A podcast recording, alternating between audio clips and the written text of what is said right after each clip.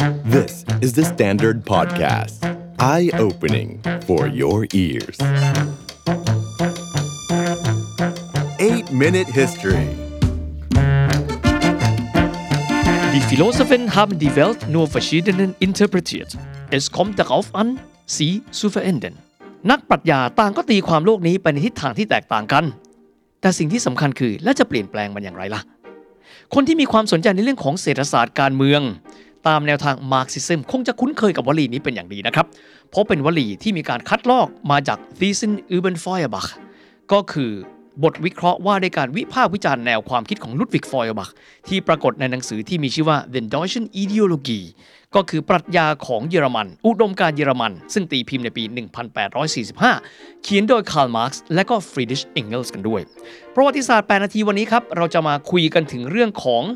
ประวัติชีวิต ของคาร์ลมาร์กซ์บริบททางประวัติศาสตร์ที่หล่อหลอมทำให้แนวความคิดของคาร์ลมาร์กซ์นั้น เติบโตและมีอิทธิพลสูงมากในสังคมของยุโรป จากวันที่เขาดำรงชีวิตอยู่จวบจนวันที่เขาตาย หรือแม้กระทั่งในยุคปัจจุบันกันด้วย แต่ก่อนที่เราจะไปดูประวัติของทั้งสองคนครับ วันนี้เรามาดูบริบทของประวัติศาสตร์กันก่อน ทั้งคาร์ลไฮน์ริชมาร์กส์และฟรีดิชเองเกิลส์ทั้งสองเป็นชาวเยอรมันครับ ที่เกิดและดำรงชีวิตในช่วงของศตวรรษที่ 19 เหมือนกันเลย เราไปดูกันก่อนนะครับว่าบริบททางสังคม เศรษฐศาสตร์ และการเมืองในยุคนั้นเป็นอย่างไรกันบ้าง ในปลายศตวรรษที่ 18 ก็คือ 1 ศตวรรษก่อนหน้าการถือกำเนิดของคาร์ลมาร์กซ์และฟรีดิชเองเกิลส์โลกได้เห็นการเปลี่ยนแปลงครั้งสำคัญของโลกครับ คือการประกาศเอกราชของบริเตนอเมริกาเหนือสหราชอาณาจักร จนก่อตั้งเป็นสหรัฐอเมริกา 13 ปีต่อมาคือปี 1789 คือการปฏิวัติฝรั่งเศส ทลายคุกบาสติล และล้มล้างราชวงศ์บูบอง แต่หลังศตวรรษที่ 19 แล้ว ฝรั่งเศสกลับไปเป็นระบอบเผด็จการ โดยจักรพรรดินโปเลียน ซึ่งก่อนหน้านั้นเป็นกงสุลสาธารณฝรั่งเศส รวบอำนาจสถาปนาตัวเองเป็นจักรพรรดิและนำฝรั่งเศสเข้าสู่สงครามที่เรียกกันว่าสงครามนโปเลียนิกที่สิ้นสุดในปี 1815 หลังจากการสิ้นสุดสงคราม ก็คือนำไปสู่ยุคที่ยุโรปนั้นมีความสงบมากขึ้นสองสิ่งที่เกิดขึ้นในยุคดังกล่าวครับ คือการปฏิวัติอุตสาหกรรม และการล่าอาณานิคม รวมถึงกระแสรัฐชาติหรือว่า nation states คือปรากฏการณ์ที่หลายๆชาติ คนชาติเดียวกัน พูดภาษาเดียวกัน แต่เดิมเคยอยู่แยกกันกระจัดกระจายเป็นรัฐเล็ก ๆ เริ่มตระหนักถึงความสำคัญของการรวมตัวกันเพื่อปกป้องภัยคุกคามจากชาติใหญ่ เหมือนที่พวกเขาถูกภัยคุกคามจากจักรวรรดิฝรั่งเศส โดยศตวรรษนี้จะพบว่ามีการรวมชาติของเยอรมันโดยบิสมาร์กการรวมชาติของอิตาลีหรือว่า Risorgimento โดยการิบัลดีและกษัตริย์วิตโตริโอเอมมานูเอเลแห่งราชวงศ์ซาโวยาในอิตาลีกันด้วย แต่เป็นยุคที่สุขสงบสำหรับชาวยุโรปครับเพราะเป็นเกือบ 100 ปีที่ไม่มีสงคราม เป็นยุคแห่งการพัฒนาเศรษฐกิจ อุตสาหกรรม ชาตินิยม และอาณานิคม และสิ่งเหล่านี้ มีบุคคลที่มีชื่อว่าคาร์ลไฮน์ริชมาร์กส์มองเห็นว่าจุดเหล่านี้มิได้หมายถึงการพัฒนาที่ผาสุกสำหรับคนทุกคน ก่อนที่จะเริ่มต้นประวัติของทั้งสองคนครับ เราไปดูแนวความคิดเชิงปรัชญาพื้นฐานของ Marxism กันก่อนว่าวางอยู่บนองค์ประกอบหลัก 3 องค์ประกอบครับ ข้อแรกครับก็คือปรัชญาเยอรมันของเกออร์กวิลเฮล์มฟรีดริชเฮเกลองค์ประกอบที่ 2 คือสังคมนิยมแบบฝรั่งเศส และ 3 คือเศรษฐกิจแบบอังกฤษในยุคปฏิวัติอุตสาหกรรม ประวัติของคาร์ลมาร์กซ์และฟรีดริชเองเกิลส์จะทำให้เรารู้นะครับว่า องค์ประกอบ 3 สิ่งนี้ในแนวความคิดปรัชญาเศรษฐศาสตร์การเมืองของเขานั้น มีที่มาอย่างไรบ้าง เราไปกันที่คาร์ลไฮน์ริชมาร์กซ์กันก่อนครับ เขาเกิดที่เมืองเทรียร์อยู่ในแคว้นทูริงเกนในเยอรมันครับ วันเกิดและปีเกิดเขาจำง่ายมากครับ 5 5 18 18 5 พฤษภาคม 1818 ครับ พ่อของเขาเป็นชาวเยอรมันยิวเป็นคนชั้นกลาง แม่ของเขาเป็นชาวยิวจากฮอลแลนด์ครับสำหรับแม่ของเขาถือเป็นคนที่มาจากตระกูลมีอันจะกินนะครับ เพราะว่าน้องของแม่เขาก็คือคุณน้าของเขา แต่งงานกับมหาเศรษฐีตระกูลฟิลิปส์ครับ ซึ่งณเวลานั้นทำธุรกิจยาสูบ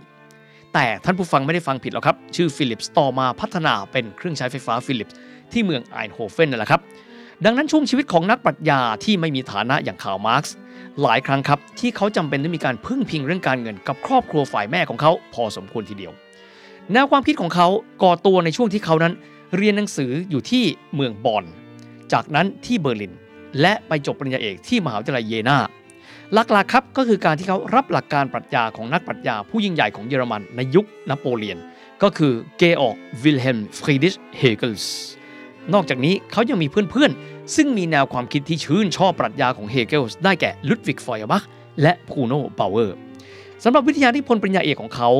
เขามอบให้กับพ่อตาของเขาครับ ต้องพูดถึงพ่อตาเขาเพราะอะไรครับ เพราะว่าความรักของเขากับแฟนที่สวีทกันมาตั้งแต่ยังเด็กนั้น เป็นความรักข้ามชนชั้นครับ เพราะครอบครัวของแฟนของเขาชื่อว่าเยนนี่ฟอนเวสต์ฟาเลน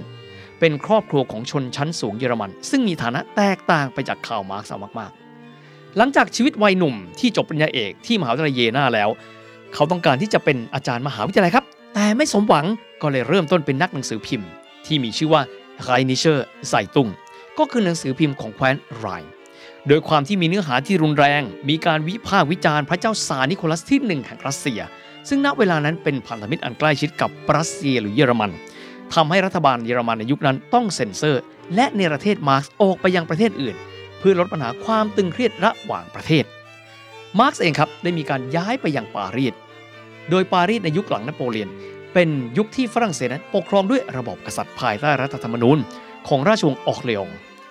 ในยุคนั้นเขายังคงเป็นนักหนังสือพิมพ์ครับ โดยทำหนังสือพิมพ์ Deutsch Französische Jahrbucher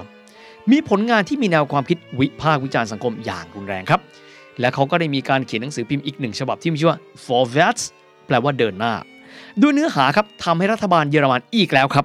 มีหนังสือถึงรัฐบาลฝรั่งเศสครับ ให้เนรเทศตัวเขา เพื่อไม่ให้มาร์กนั้นใช้ฝรั่งเศสเป็นฐานในการเผยแพร่แนวความคิดโหรุนแรง จนกระทั่งรัฐมนตรีมหาไทยของฝรั่งเศสในเวลานั้น คือฟรองซัวกิโซ ต้องเนรเทศเขาออกจากฝรั่งเศสต่อไป เขาจำเป็นต้องไปพักพิงที่เบลเยียมต่อไปด้วยแต่แม้ว่าเขาจะมีการย้ายเมืองไปเรื่อยๆครับ ต้องยอมรับว่าโลกแห่งศตวรรษที่ 19 เป็นยุคที่มีเรื่องของการพิมพ์ และการสื่อสารที่ดีขึ้น โลกมีวิวัฒนาการในด้านการสื่อสารมากขึ้นทำให้แนวความคิดของเขานั้นถูกเผยแพร่ออกไปในวงกว้าง กลับมาที่ชีวิตของเขาที่ฝรั่งเศสครับ ในช่วงเวลานั้นครับ เป็นช่วงเวลาที่เขามีเวลาในการที่จะศึกษาปรัชญาของเฮเกลมากขึ้น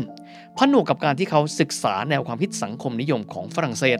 ซึ่งถือได้ว่าเป็นอีกหนึ่งหลักการสำคัญในปรัชญาของเขาด้วย และในปี 1844 ครับ เขาได้พบกับบุคคลสำคัญในชีวิตเขาอีกหนึ่งคน ชายคนนี้เป็นลูกของเศรษฐีชาวเยอรมัน ที่พ่อเขาส่งเขาไปทำงานที่โรงงานสิ่งทอที่แมนเชสเตอร์ แต่ว่าเจ้าตัวเองไม่ชอบและไม่เห็นด้วยกับระบอบทุนนิยม และการปฏิวัติอุตสาหกรรมในอังกฤษ จนชายผู้นี้เขียนหนังสือว่าด้วยเรื่องของการวิพากษ์วิจารณ์วิถีชีวิตของคนงานในอังกฤษ Die Lage der arbeitenden Klasse in England คาร์ลมาร์กซ์ได้พบกับชายคนนี้ครับ แต่สองคนไม่ชอบขี้หน้ากันสักเท่าไหร่ แต่คุยไปคุยมากลับพบว่านี่แหละ คือซี้ย่ำปึ้ก คู่ขาที่มีแนวความคิดใกล้เคียงกันมาก และชายคนนั้นมีชื่อว่า Friedrich Engels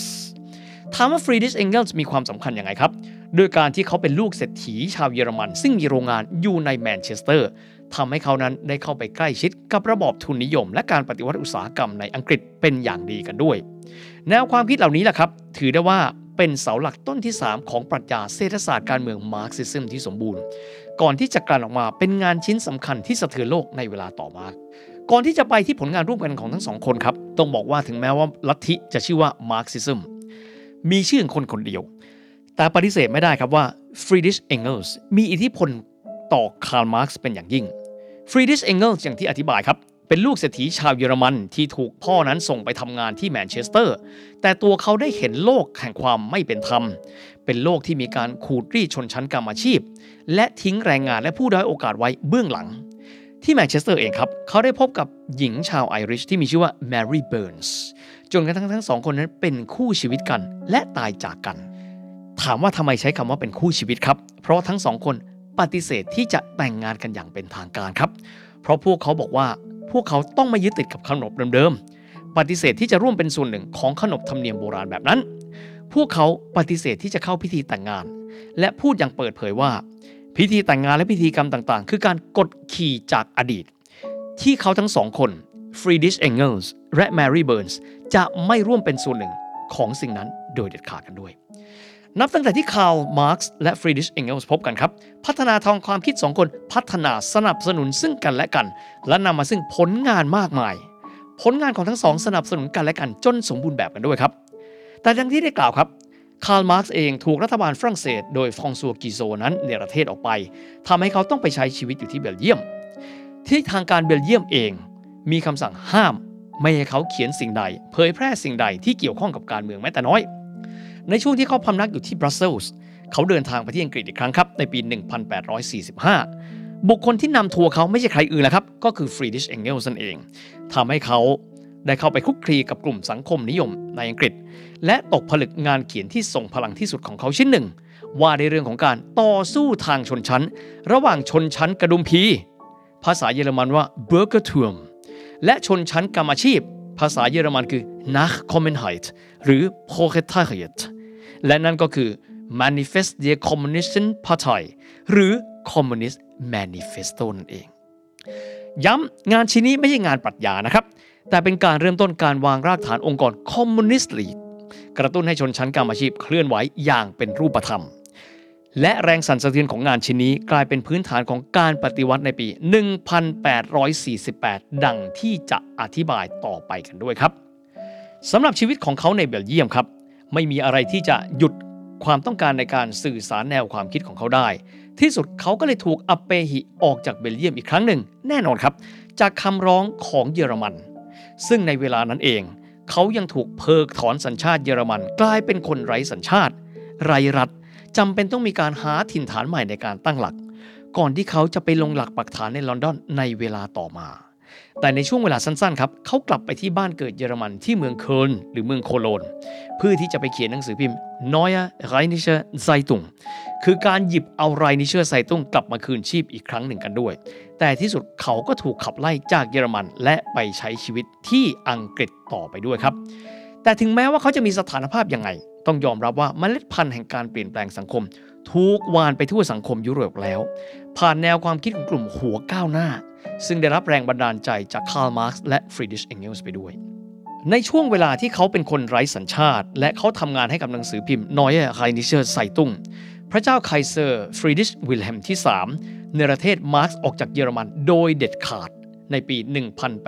1849 ซึ่งทำให้เขานั้นย้ายไปอยู่ในอังกฤษ ทั้งที่อังกฤษนั้นเป็นประเทศที่มีการปฏิวัติอุตสาหกรรม มีการล่าอาณานิคม รวมถึงมีสถาบันกษัตริย์ยังอยู่ แต่มาร์กซ์จำเป็นที่จะต้องไปอยู่ที่อังกฤษ เพราะอังกฤษดูจะเป็นแผ่นดินเดียว ที่เปิดรับให้เขานั้นไปใช้ชีวิตด้วย ในช่วงเวลาดังกล่าวครับ เขายังได้มีการเขียนบทความส่งไปให้กับสหรัฐอเมริกากับหนังสือ New York Daily Tribune ในช่วงเวลานั้นต้องยอมรับว่าแนวความคิดของมาร์กซ์ไม่ได้รับความนิยมในสหรัฐอเมริกาสักเท่าไหร่ เพราะเป็นช่วงเวลาที่คนอเมริกันกำลังต่อสู้กันเรื่องของ หลักการแห่งการมีทาสซึ่งต่อมานำไปสู่เรื่องของสงครามกลางเมืองในสหรัฐ ในช่วงเวลาที่เขาอยู่อังกฤษครับ เขาใช้ชีวิตอย่างแรนแค้น ก่อนที่จะได้รับความช่วยเหลือจากฟรีดริชเองเกลส์อีกครั้งหนึ่ง ในการย้ายจากบ้านเล็กๆ ที่อยู่กันอย่างแออัด เข้าไปอยู่ในแฟลตเล็กที่ถือว่าดูดีขึ้นกว่าช่วงแรกสำหรับเวลาในการทำงานและเขียนหนังสือของเขา เขาต้องใช้พื้นที่ห้องสมุดของ British Museum ในการเขียนหนังสือ โดยเฉพาะอย่างยิ่งหนังสือ Das Kapital ที่เขาใช้เวลามากมายในการเขียนจนกระทั่งสามารถเขียนสำเร็จได้ 3 เล่ม มาร์กใช้เวลาอยู่ในอังกฤษจนกระทั่งถึงปี 1882 คือวันที่เขานั้นสิ้นลมหายใจสำหรับผลงานสำคัญของเขาคือ Das Kapital มีด้วยกัน 3 เล่มครับ ซึ่งถูกทยอยพิมพ์ เล่มแรกในปี 1867 ถือเป็นเล่มเดียวนะครับ ที่ถูกพิมพ์ในช่วงที่มาร์กนั้นยังมีชีวิตอยู่ เพราะอีก 2 เล่มคือเล่มที่ 2 และเล่มที่ 3 พิมพ์ขึ้นหลังจากที่มาร์กนั้นถึงแก่อสัญญกรรมเป็นที่เรียบร้อยไปแล้วด้วยครับสำหรับเล่มแรกนะครับมีชื่อว่า The Production Process des Capitals หรือว่ากระบวนการผลิตของทุนนิยมสำหรับเล่มที่ 2 มีชื่อว่า The Circulation Process des Capitals กระบวนการในการหมุนเวียนของทุน และสำหรับเล่มที่ 3 ครับ The Gesamtprozess des Kapitalischen Produktion กระบวนการรวมยอดของกระบวนการผลิตแบบทุนนิยม ทั้ง 3 เล่มนี้เป็นผลงานของมาร์กแต่ทั้งนี้ทั้งนั้นครับ หลายคนบอกว่าเฟร i ริชเองเกลส์ยังมีการเขียนอีกหนึ่งเล่มที่มีชื่อว่าทฤษฎีแห่งมูลค่าเพิ่ม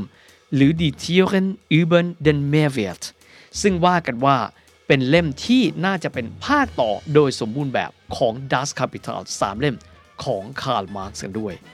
และนี่ก็คือประวัติชีวิตของคาร์ลมาร์กซ์บุคคลซึ่งถือได้ว่าสร้างแรงสั่นสะเทือนให้กับโลก จากวันนั้นสู่วันนี้ครับ The Standard Podcast. Eye opening for your ears.